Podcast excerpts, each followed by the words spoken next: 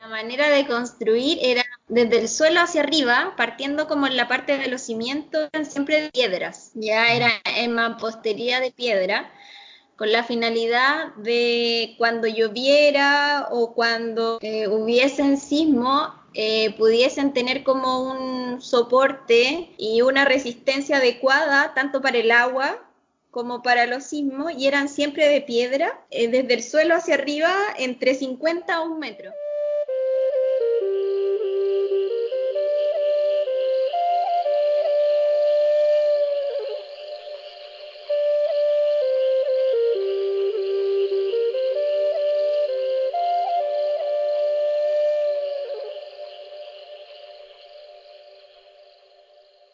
Hola, hola, hola, hola. Yo soy Christopher, el host de este podcast, lo que se llama Biblioteca Ecuatoriana.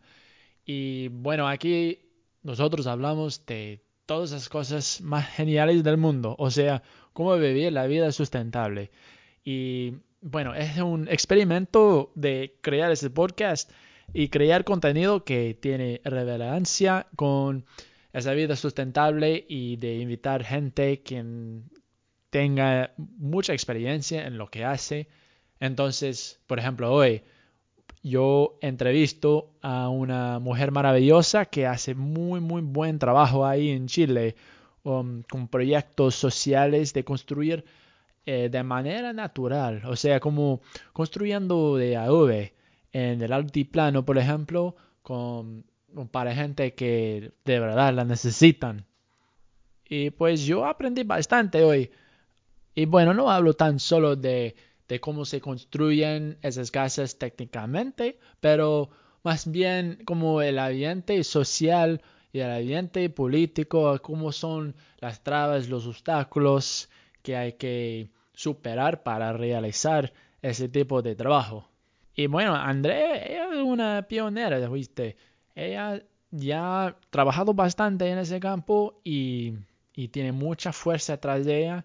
Tiene muy buen espíritu, entonces les recomiendo a todos que escuchen todo el podcast, toda la entrevista y no se van a arrepentir, se lo prometo. Bueno, ahí vamos.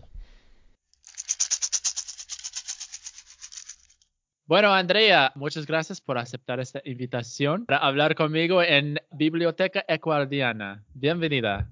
Muchas gracias por la invitación y un placer aceptar esto. ¿Cómo no? Y bueno, vamos a comenzar de una. ¿Cómo es tu nombre? ¿De dónde viene? Me, mi nombre es Andrea Jata, eh, soy, de, soy chilena, nací en Chile y de profesión soy arquitecto, eh, tengo treinta y ocho años y llevo como diez años más o menos trabajando en Chile. He podido vivir en muchas ciudades de mi país, lo que me, me, me da como una visión más global de lo largo que es Chile y de las distintas condiciones climáticas, geográficas, de cultura, etcétera. Qué bueno. ¿Qué te inspiró a ese campo de la arquitectura? ¿Qué fue lo que te trajo al principio? La verdad que me gustaba siempre hacer muchas cosas manuales, estar como creando distintas cosas, así como si tenía unos palos de madera de árboles, hacía un puente, si iba a la, a la playa, hacía un castillo, un hoyo, unas carreteras gigantes, hacía lo mismo con piedras. Eso lo, desde muy pequeña, y de grande como que tenía que buscar una carrera y ahí tenía la duda si ingeniería, arquitectura, y me fui como por las, más por las artes, porque sentí que la ingeniería iba a ser una, como una carrera muy rígida para lo que yo era, muy, muy, mucha matemática, entonces no me iba a poder dar las libertades que yo pensaba que necesitaba. Y por eso como que hice un análisis de las carreras y dije, yo creo que arquitectura es la, la mitad, el calce, con lo que soy, con lo que quiero, con lo que puedo hacer, etcétera. ¿Y cómo te ha ido ese camino desde que comenzaste? Eh, no ha sido fácil, porque igual hay muchas carreras. Yo creo que la arquitectura igual es una de las que uno puede desempeñarse en muchas áreas. No, no es tan rígida como en su, en su quehacer como arquitecto. Y a mí me gusta, y siempre me gustó desde antes de estudiar arquitectura, el tema más bien social. Por ende, tenía que empezar a mezclar esas dos áreas, tanto como crear, como lo social, andar en terreno. Y al principio no me fue fácil porque no encontré un trabajo que mezclara estas cosas. Me puse a trabajar en... lugares que eran oficinas cerradas las veinticuatro horas de lunes a viernes, las ocho horas diarias de trabajo, y cuando se dio la oportunidad de poder salir de ahí eh, y postular a otra cosa, eh, empecé a hacerlo, y ahí fue cuando ya empecé más como en la línea que yo me visualizaba que quería estar, y ahí empecé como a poquitito a como adentrarme en el tema del diseño mezclado siempre con el área social. ¿Qué ha sido lo más imp- impactante para ti durante ese camino? Oye, es difícil la pregunta, pero yo creo que lo que me hizo como un clic fue cuando empecé a trabajar en las zonas extremas. Eh, ¿Y por qué fue como el clic? Que empecé a ver una desigualdad muy grande en todo aspecto con lo que se trabaja y con lo que se vive en la ciudad. En cuanto a la falta de servicios de todo tipo, de servicio en la educación, de servicio en el transporte, de, lo, de la información que les llega, de cosas que para nosotros son muy mínimas, como tener luz, como llegar a la casa y prender una ampolleta, abrir el refrigerador y sacar algo helado, a darme cuenta que no muy lejano de mi realidad, de la que me había desenvuelto hasta los veinte, veintiún años, Eh, seguían habiendo muchas familias que no tenían luz, que vivían con vela, que tenían que dejar de, de hacer sus labores a las ocho de la noche, en invierno a las siete porque se acababa la luz. Tenían que tener todo un sistema de cuidar los alimentos, comprar muy pocos alimentos porque al no tener refrigerador, por supuesto que se le echa a perder. Eso también significaba que comían puros productos frescos. Y una serie de cosas, que los niños tenían problemas en el colegio, que no iban a la universidad porque nunca se nivelaban. La educación que tenían eran, era tan precaria que esos niños seguían en un círculo de la pobreza o, o del oficio que sus padres tenían imposible de salir. Era muy difícil que salieran. Uh-huh. Y, y también pasaba lo mismo con, la, con los servicios de infraestructura.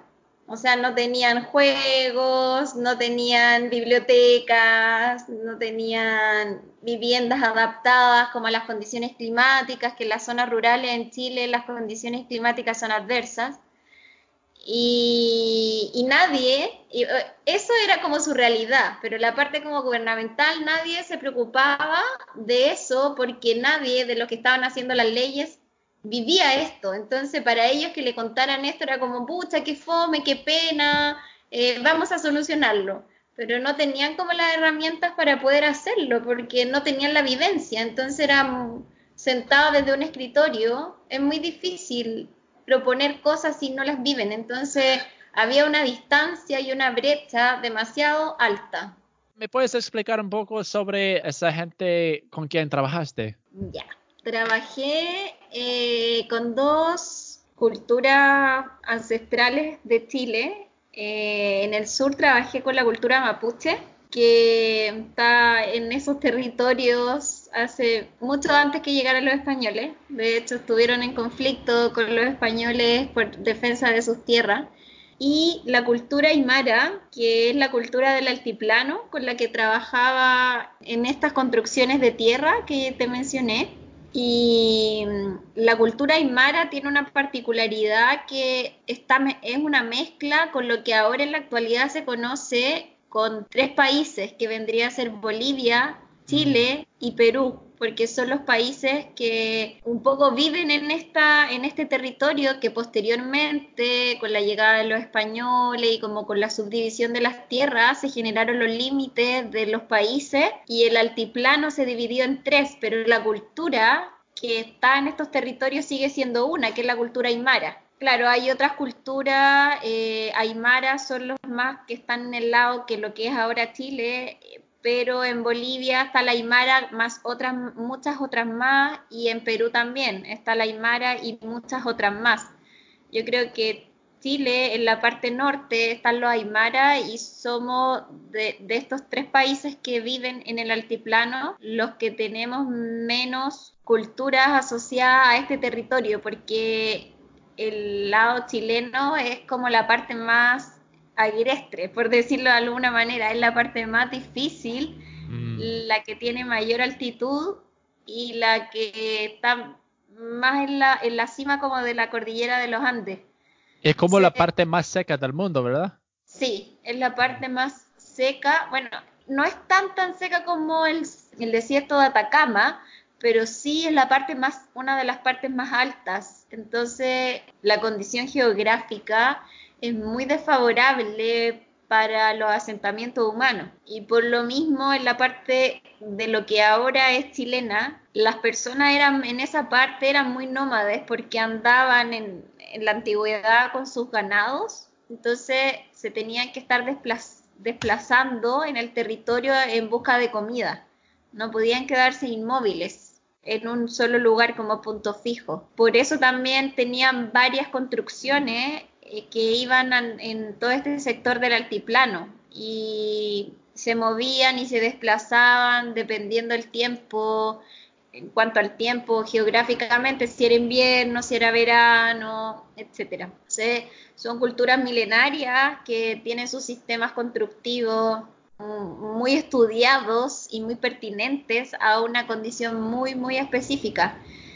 Y son culturas que acá en Chile nunca se han como valorado, entonces ellos tienen un rechazo casi absoluto a personas que quieran apoyarlos, porque muchas veces le has mentido, lo han pasado a llevar, pero cuando ellos ven, también está la otra parte, cuando ellos ven de que hay personas que realmente los quieren ayudar, que realmente quieren, van a ayudarlos respetando lo que ellos son, lo que ellos saben y lo que ellos quieren, son opuestos, son los más cariñosos que hay, son muy atentos, son muy preocupados, son muy respetuosos y esa es la cara un poco que a mí me ha tocado ver en estos trabajos, mm. como la, la bondad de ellos en mostrar una parte de lo que son, de lo que viven, y ser muy generosos con lo que saben y con, con su cariño y con su amor finalmente. Wow, qué interesante. Qué mundos que ya poco sabemos. Me curiosa mucho cómo, bu- cómo buscan su agua y, y cómo manejan esa parte de... de... Sí, recurso hídrico. Bueno, igual son, son lugares que llueve. En este, eh, está... Hay un momento específico del año que va, que llega en lo que se conoce como el invierno boliviano, uh-huh. que es justo en este tiempo, que tiene que ver como eh, una condición específica de temperaturas que se produce en el altiplano, que produce mucha lluvia, nieva y se producen aluviones, y es ahí en este, en este momento del año en donde la tierra se moja y produce que después puedan cultivar y cultivan principalmente cereales que se dan en estas condiciones. Bueno, igual tenían antiguamente terrazas como porque era parte de, lo, de, la, de los incas también, más antiguamente también fueron territorio de los incas prehispánicos, de hecho fueron preinca algunas partes del altiplano y construían por terraza en, en algunas partes, orégano, papa, choclo, cereales como la quinoa y, y poroto, muchos tipos de cereales y de legumbres. Y muchas papas, se caracteriza este sector por tener una variedad de papas, que son, no sé, cien, ciento veinte tipos de papas de todos los colores, morada, ah, verdad, amarilla, roja, y que son papas de guarda que les llaman, o sea que duran desde un año al otro año, incluso tienen una papa muy específica que es la papa chuño, que la deshidratan. Wow. Un sistema de, claro, porque al ser las temperaturas tan difíciles, tenían que abastecerse porque iban a haber momentos del año que no iban a poder tener nada, no iban a tener, no iban a poder tener plantaciones, entonces implementaban técnicas para poder conservar estos alimentos y que se pudiese mantener más en el tiempo. Y también tiene que ver cómo eran nómades, tenían que llevárselas al hombro en sus recorridos. No, no podían estar perdiendo tiempo en como en cocinando y todo eso. Mm, claro, Uy, yo recuerdo viendo todo esto cuando viajé hasta la frontera con Argentina y Bolivia y yo vi a toda esa gente vendiendo sus papas de todos los colores del mundo. Fue muy impresionante y se nota que son personas muy fuertes también por el clima, que el clima es bien duro. Sí, pues es bien agreste, ¿cómo se llama? Es bien, es muy duro, es, es, esa, esa parte como del mundo, el clima. Yeah. Te hace merecer tus arrugas.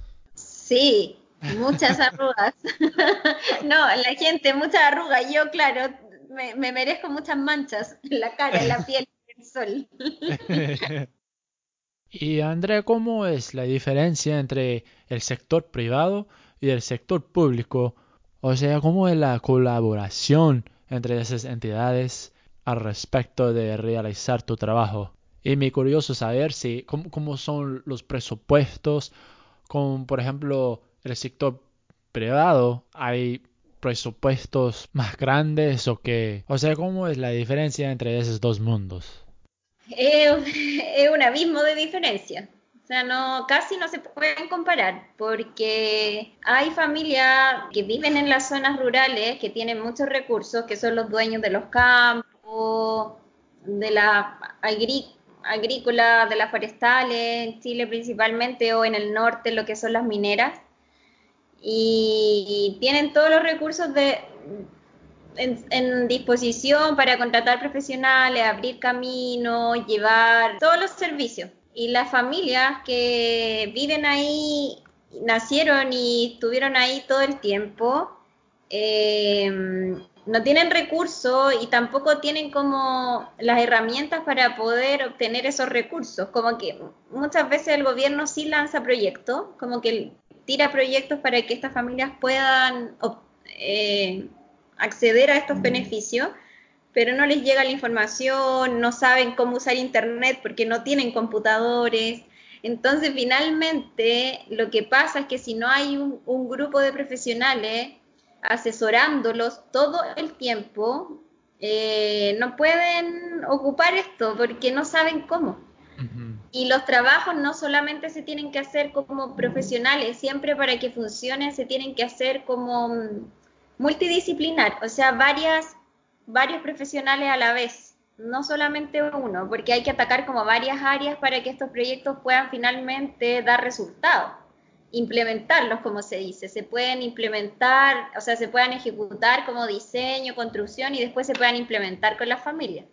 Y la parte de la implementación es la más difícil porque es como, cómo ellos lo usan, cómo lo manejan, cómo lo cuidan, y que ellos le vean el valor de lo que se está haciendo, porque a veces tampoco para ellos es importante o es necesario, etcétera. Y Andrea, ¿cómo ha sido tu apoyo? ¿Recibes mucho apoyo? ¿Y, y cómo es ese proceso de ponerte en contacto con esas comunidades y comenzar esos proyectos? En los temas de, de, de generar como estos apoyos, tuve, he tenido dos experiencias. Una buena y una que tiene muchas críticas. La primera, la que es la buena, fue un trabajo que diseñé desde una fundación y esta fundación trabajaba asociada a un municipio. Acá en Chile es como, son como los distritos de otros países. Era un trabajo muy libre en donde había una dupla social y técnica. Yo era la parte técnica y trabajaba con una psicóloga y nos daban la libertad para que nosotros pudiésemos hacer como lo que se conoce como FODA, fortalezas, oportunidades, debilidades y amenazas. Y el trabajo súper libre con la comunidad porque nosotros llegábamos y ellos nos tenían que plantear a nosotros sus demandas, no nosotros imponerle algo, sino que ellos a nosotros decirnos qué, les nece- qué necesitaban, qué les faltaba, etcétera. Uh-huh. Y a partir de eso, nosotros tomábamos esta información, estudiábamos un poco el territorio, cómo estaban conformadas las familias, la infraestructura que tenían, y, y ahí le hacíamos una contrapropuesta de lo que ellos nos decían y de lo que nosotros visualizábamos. Y ese trabajo eh, tuvo muchos como frutos a corto plazo, y igual es difícil porque esta familia, otra de las cosas que tienen es que están como muy desilusionadas de los sistemas, porque les prometen muchas cosas, pero hacen muy poco. Entonces, cuando llegan profesionales, es como, ay, siempre nos han prometido cosas y más de lo mismo, y nunca nos hacen nada. Entonces, primero era un poco luchar contra esta negación que tenían con los sistemas públicos, y luego que nosotros les dijimos que íbamos a trabajar, que nos dieran la oportunidad, que, que pusiéramos metas a corto plazo y que si las íbamos cumpliendo empezáramos a trabajar. Posterior a que aceptaran esa modalidad, em, empezamos a trabajar con temas que para ellos eran esenciales, que eran el servicio, eh, tratar de habilitar la luz, la electricidad uh-huh. en las casas, que era un proyecto que tenía, estaba votado como hace cinco años y no se había terminado, así que era terminar este proceso, que las familias tuvieran electricidad. Y el otro punto muy importante para ellos era el tema de la educación. Entonces tomamos estas dos líneas y también vimos un poco de fomento productivo. No sé si saben lo que es fomento productivo, como trabajo, como generar trabajo. Okay. Y empezamos a trabajar esas tres líneas paralelas y en las tres líneas tuvimos buenos resultados a corto plazo, pero nosotros estábamos dedicación exclusiva con un grupo de cien familias. Estábamos todo el día, todo nuestro trabajo eran solo estas familias. ¿Y qué tal la experiencia menos agradable que mencionaste? El otro, la otra experiencia que tuve, que no fue muy buena, eh, fue yo trabajando en un servicio público. Porque la, la otra, el otro, el primer trabajo, yo trabajaba en una fundación y esta fundación apoyaba al municipio, pero los recursos y todo, y nuestros jefes eran de la fundación, no eran del, de la municipalidad. Posterior me fui a trabajar al gobierno y ahí estuve trabajando cinco años con familias vulnerables también, pero el trabajo era rígido en cuanto a lo que había que hacer. Lo que había que hacer venía como una pauta. Las participaciones ciudadanas eran solamente como para cumplir un papel, una firma, oh. pero no eran como escuchando las demandas de la gente. ¿Y de dónde vino esa pauta? Esa pauta viene de cantidades de subsidios que hay que cumplir por año. O sea, el gobierno de Santiago dice, en la región tienen que aplicar doscientos subsidios y tienen que gastar mil millones de pesos. Esa es una pauta rígida en donde hay que ir y ofrecerle a las familias algo con ciertas características ya predefinidas, en donde las familias, como tienen una necesidad, siempre van a decir que sí, pero no... Uh-huh. No es un trabajo que se haga en conjunto con la familia. Posteriormente me fui a trabajar por, por el mismo gobierno, a la que tuve que hacer discusiones con mi jefatura porque me estaban haciendo hacer unos trabajos que atentaban contra el patrimonio arquitectónico local, al cual yo me opuse rotundamente y dije, o sea, si ustedes me van a hacer este tipo de casas acá, en un lugar que es patrimonial, yo no voy a firmar esos proyectos porque va contra mi ética profesional. Claro. Y si ustedes no me dan el espacio para yo poder generar un diseño que se adapte a estas condiciones climáticas, geográficas, de material, etcétera, van a tener que buscar otro profesional porque yo no estoy dispuesta a hacer este trabajo. Uh-huh. Y ahí empezamos, por suerte que no me despidieron, y empecé a hacer un trabajo más pertinente al lugar. Y ahí fue un trabajo que tuvo resultados buenos porque empezamos a diseñar con las familias, tuvi- tuvieron en el gobierno cierta aprensión al respecto, pero después en el proceso de la obra igual la, la constructora dejó algunas cosas que no tenían que pasar, hizo algunas cosas que no se tenían que hacer, y en ese proceso yo me fui. Dejé, no, no seguí trabajando en, en ese lugar. Se, después cuando me enteré cómo habían sido los resultados finales, no habían sido tan buenos como quedaron en papel, en diseño, pero de todas maneras fueron mejores que los que se estaban proponiendo en un principio. Mm. Y me curiosa mucho de escuchar más de esas técnicas específicas que se utilizan para construir las casas, como las, los métodos de construcción. ¿Describirías como construcción natural? ¿Es como sí. una forma de adobe? Lo describiría como una condición natural. Bueno, hay que situarse en que estas viviendas con las que trabajaba estaban situadas geográficamente en el altiplano y la característica más predominante del altiplano es la oscilación térmica. que la oscilación térmica es, eh, tiene que ver con la temperatura y la, la diferencia de temperatura entre el día y la noche. En el día pueden haber veinticinco a treinta y cinco grados Celsius y en la noche la temperatura puede bajar hasta menos diez grados Celsius. Wow.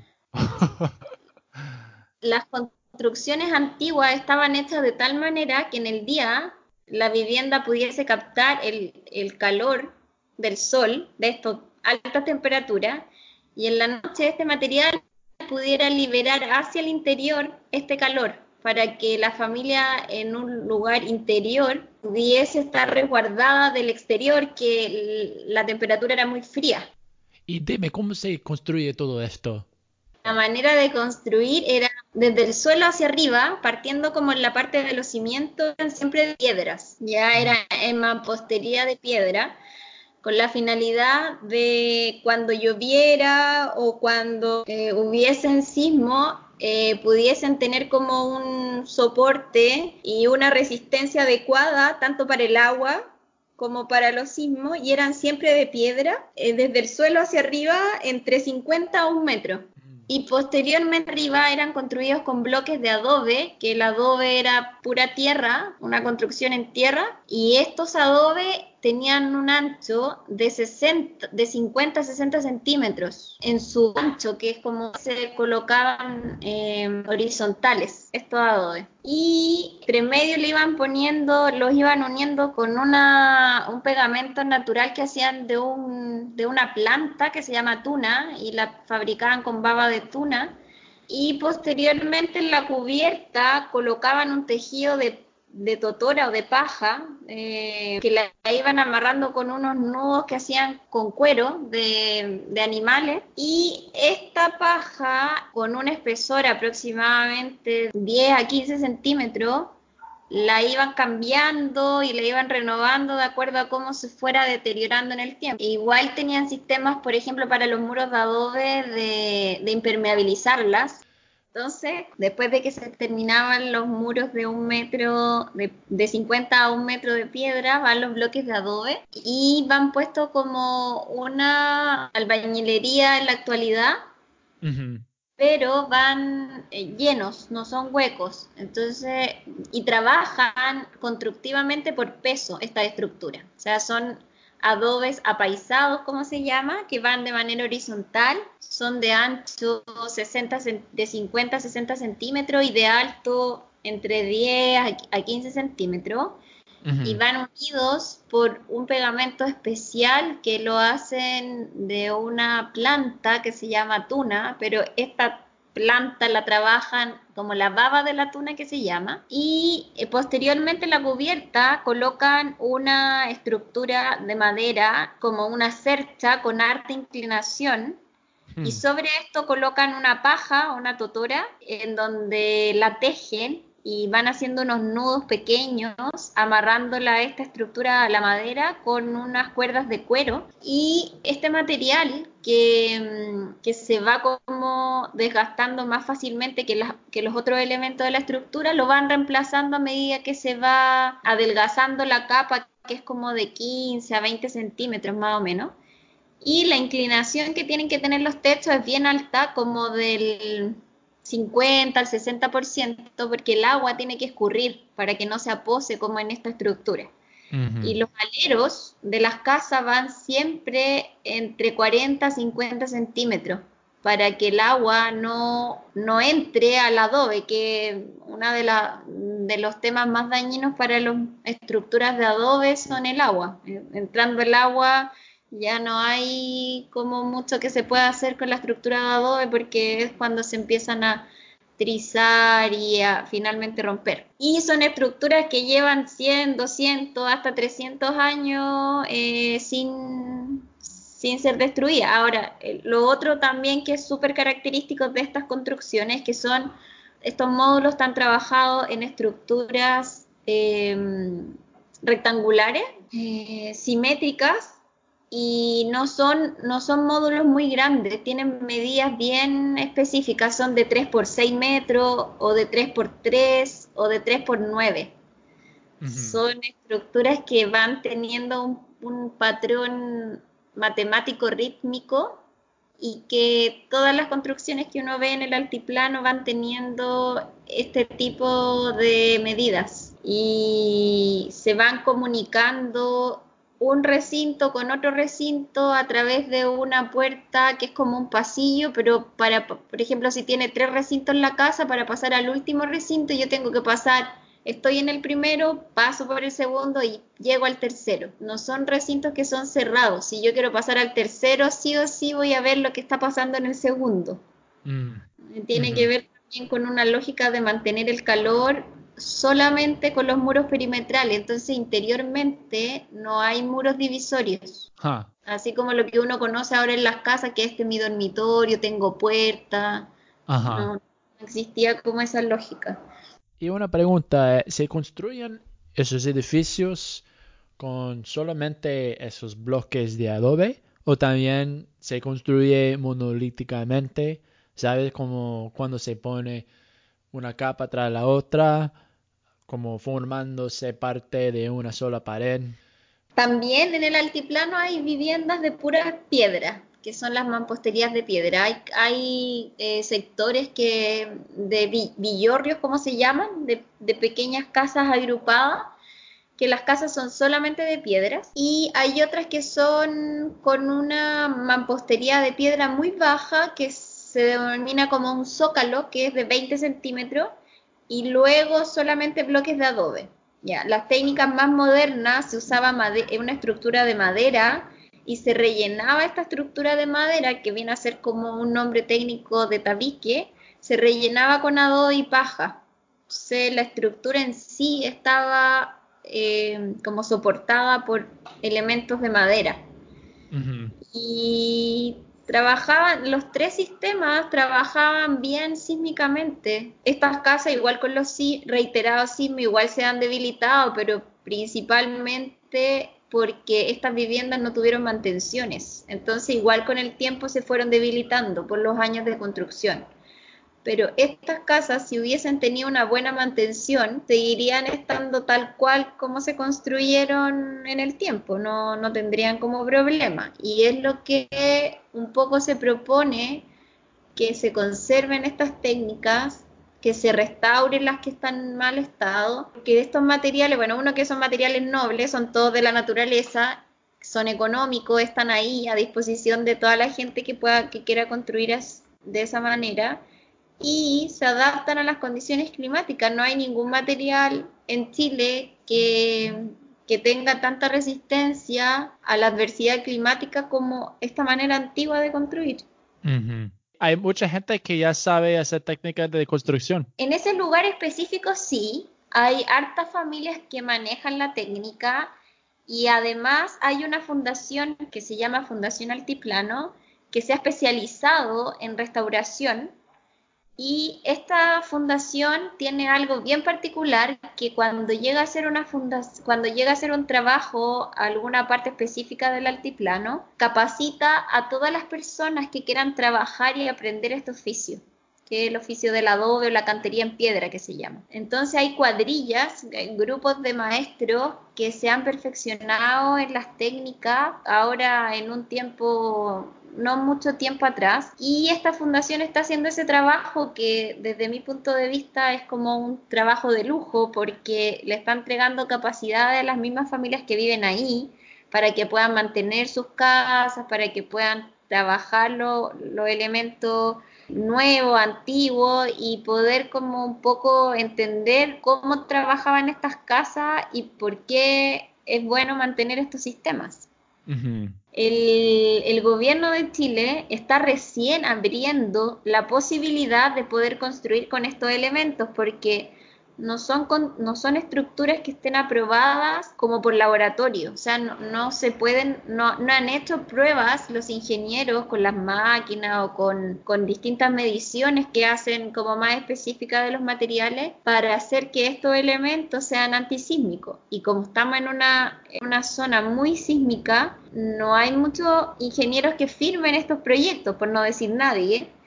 Pero ahora salió una normativa nueva de zonas rurales que se permiten hacer ciertas construcciones con estos materiales si es que un ingeniero las valida y pone una firma de que son antirresistentes, antisísmica, o sea, resistente a los patrones vigentes en Chile de la norma sísmica, que es alta.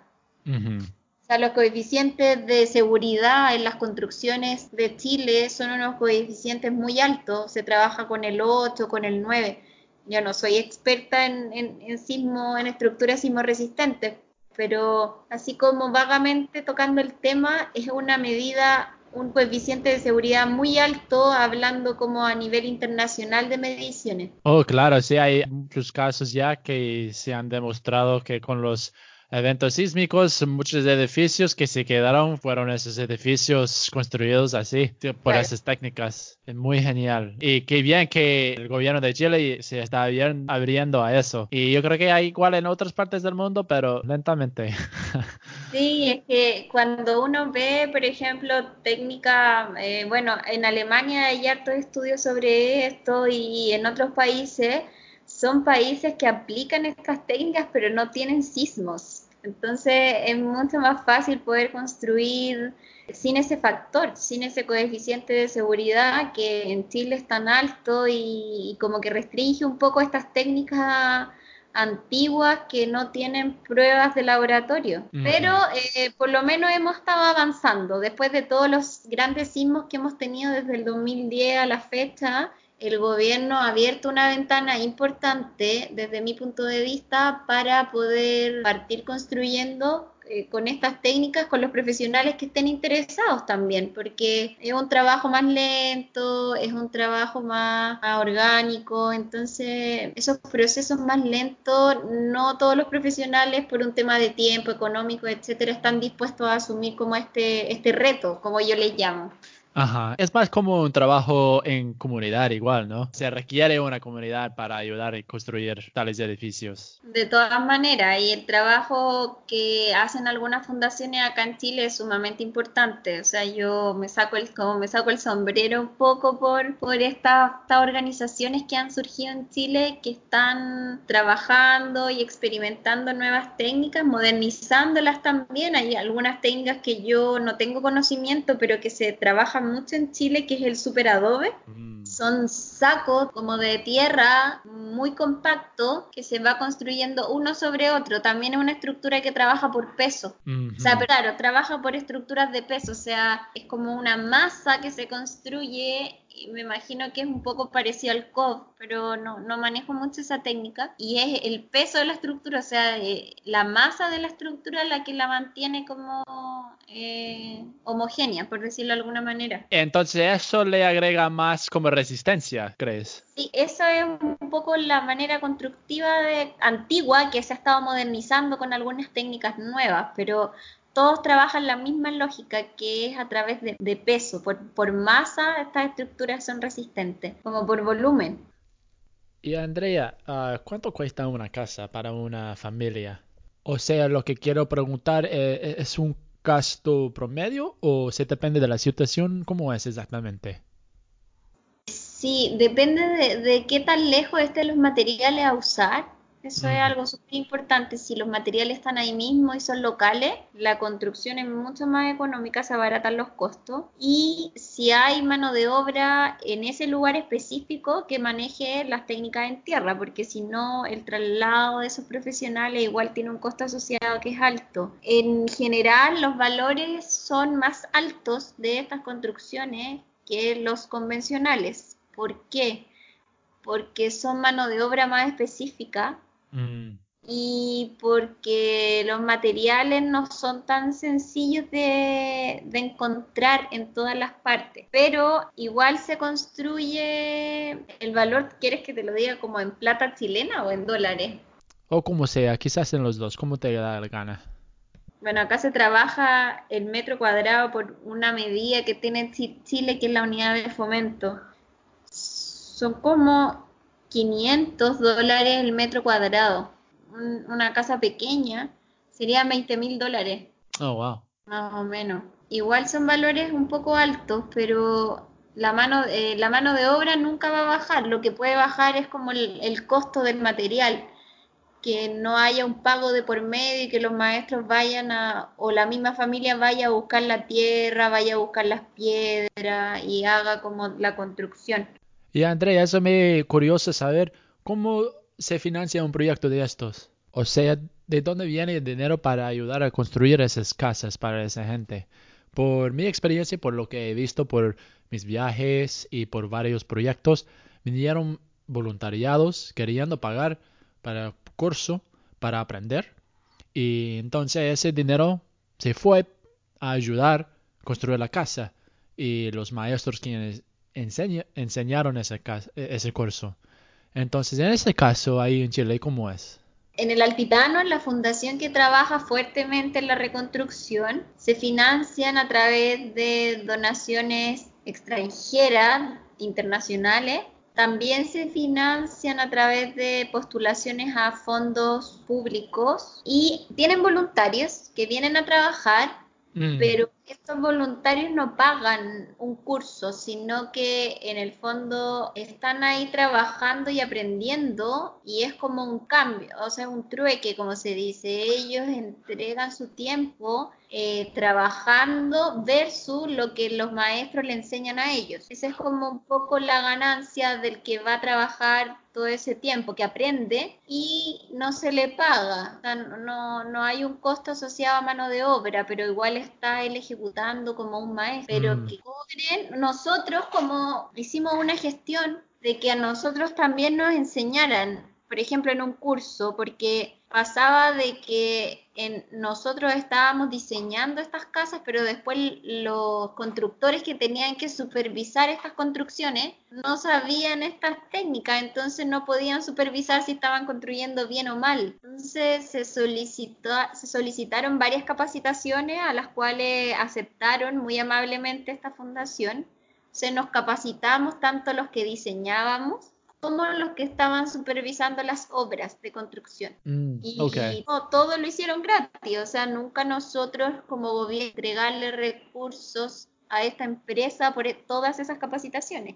Qué genial. ¿Qué dirías que te han sido lo más difícil en este camino? Es difícil como estar todo el tiempo tratar de implementar cosas nuevas porque no solamente tiene que ver con un tema de que el material no está normado, sino que también tiene que ver con que las constructoras prefieren lo conocido. Entonces, solicitarle a una constructora que haga algo nuevo le implica un riesgo en cuanto a los recursos y en cuanto al tiempo, que puedan demorarse más en la ejecución, que lo ejecuten y que al final se den cuenta de que la técnica constructiva usada no fue la mejor y tengan problemas a lo que se llama postventa del producto. Mm. Y el gobierno, que es muy burocrático, o sea, tratar de innovar en estas cosas es muy difícil. De manera pública, de manera privada es un poquito más fácil y uno ya ve ejemplos de viviendas que están construidas con estas innovaciones como de materiales nobles o de materiales naturales que se están haciendo en el sur y en el norte, quedando hermosos y son viviendas totalmente sustentables, pero la, principalmente la hacen las familias que tienen recursos para poder construir o tienen redes o est- o tienen fundaciones que trabajan la tierra y que ya tienen muchos conocimientos asociados a los materiales de la naturaleza. Mm. Y Andrea, ¿me puedes contar sobre un logro que, que tuviste en tu trabajo? Yo creo que uno de los mayores logros que tuvimos en el sur, cuando trabajé con este equipo multidisciplinario, fue que se lograron hacer cosas con pocos recursos, y con compromiso real, no solamente nuestro como profesionales, sino también que la gente cuando se dio cuenta que nosotros estábamos trabajando realmente para poder ayudar y terminar estos procesos que tenían pendientes, empezaron realmente ellos también a tomar conciencia de la oportunidad que existía de aprovecharla y de tomarla. Entonces se produjo algo que todos, tanto nosotros los profesionales como ellos principalmente, pudieron como destinar toda su energía y todo su tiempo en que este proyecto funcionara, porque no fue un trabajo asistencialista que las personas esperaran los resultados a los brazos cruzados, sino que todos éramos agentes activos en conseguir un logro. Entonces fue un trabajo realmente en equipo en todas las partes. Mm. Y por eso se lograron buenos resultados. Ahora en el norte yo creo que uno de los mayores logros fue podido implementar, aunque fuese en una parte mínima o en una porción pequeña, en el, estructuras que fueran eh, o que tuvieran dentro de un concepto de, de estructuras naturales o de que ocuparan elementos o recursos que estuvieran en la naturaleza, como el adobe, reboques de adobe, quizás no en un cien por ciento iguales, pero se logró implementar y cambiar como ese paradigma de la construcción que no se puede, que no está normado, y se abrió como esa mirada, por lo menos en esta parte. Uh-huh. Yo creo que esos fueron como los dos logros más importantes. Pero también tiene que ver con un tema también cuando se termina de construir y la familia puede habitar este lugar, que ellos queden conformes con lo que se hizo, y eso sí pasó. En, en, en toda la experiencia las familias sí quedaron muy conformes con los resultados, que eso para mí es el mayor logro, cuando la familia ya obtiene el, su lugar y dice, esto me gusta, esto es lo que quiero, esperaba. Qué lindo ese trabajo y poder dejar ese impacto positivo. Y Andrea, ¿tú tienes una gran visión, un sueño que quisieras realizar? Sí, es, es difícil responder, pero si me enfoco a, a, a lo profesional, uh-huh, me gustaría eh, que los diseños que, que, real, que realizamos en conjunto con la familia, todavía no he logrado terminar estos diseños en cuanto a la construcción. Mi mayor logro sería de que estas viviendas, cuando las familias las habiten, después de un tiempo las pueda ir a ver y, y las familias estén felices, las casas hayan crecido orgánicamente en sus territorios. Y eso, y además que las estructuras que estamos diseñando en la oficina son bastante sustentables. Entonces, ver cómo la implementación de esta sustentabilidad en la, ejecu- en la vivencia un poco de la familia.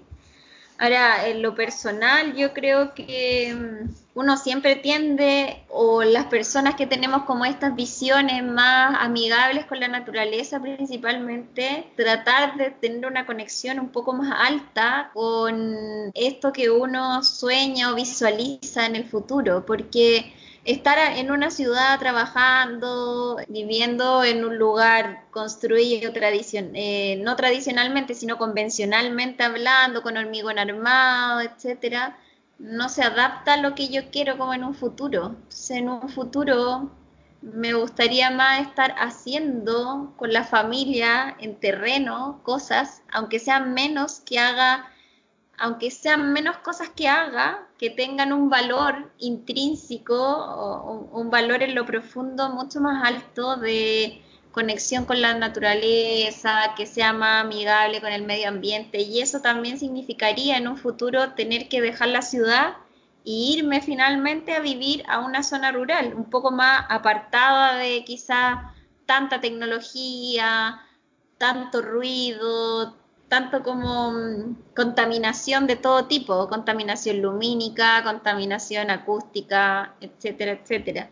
Uh-huh. Y tender un poco a, a, a optar más con energías sustentables, tener una huerta, tener quizás paneles solares que produzcan luz, electricidad, y tender un poco a eso, que es lo que, lo que me gustaría como en lo profundo, así como, ojalá que no sea tan lejano, que sea más cercano. Claro, claro. Última pregunta, si tú pudieras ser un animal, ¿cuál serías y por qué? Eh, a, mí me, a mí desde siempre me ha gustado un animal que tiene que ver un poco con lo que yo me reflejo, que es la tortuga.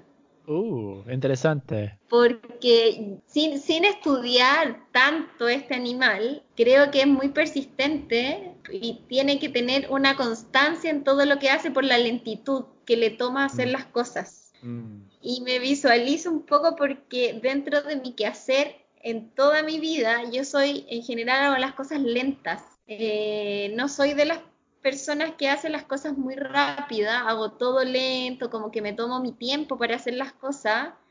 Tiene que ver un poco por, porque soy perfeccionista y también porque no tengo que tener como esa seguridad que lo que estoy haciendo está bien. Uh-huh. Que tiene sus partes positivas y también tiene ciertas partes negativas, pero a la larga y al, en la suma y la resta a mí me gusta como esa manera de tener un pensamiento más profundo de las cosas. Si es que voy a diseñar algo, yo en lo profesional como arquitecto, tomarme el tiempo y no tener como una presión del, del tiempo, sino que, claro, uno está acotado haciendo algo, pero también tomarse el tiempo de poder hacer algo sin estar como con una presión, porque si no las cosas no, a mí por lo menos no me fluyen.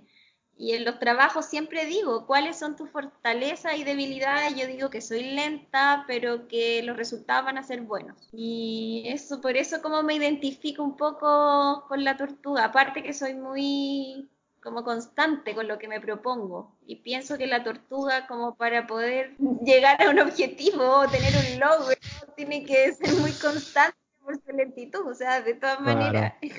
Me encanta. Es como ese techo a poco... Poco a poco se hace mucho. Claro, eh, eso es como un poco el concepto. Poco a poco se hace mucho. Buenísimo. Bueno, señores y señores, eso fue todo de la entrevista con la maravillosa Andrea. Por favor, mándale todo su amor y um, ponte en contacto con ella y ve lo que está haciendo. Está haciendo un trabajo maravilloso. Y la mejor forma de ponerte en contacto con ella es por el correo electrónico, lo que he puesto en la descripción de este podcast. Entonces la puedes ver y bueno, ya, yeah, dile hola y salúdala. Y bueno, antes de terminar, yo quiero mencionar que si tú quieres ponerte en contacto conmigo también, escríbeme por el correo que he puesto en la descripción de este podcast. Y también tú puedes ver toda la información de Andrea. Y, y bueno, nos quedamos en contacto y les mando todo mi amor y buenas vibras. Chao, chao.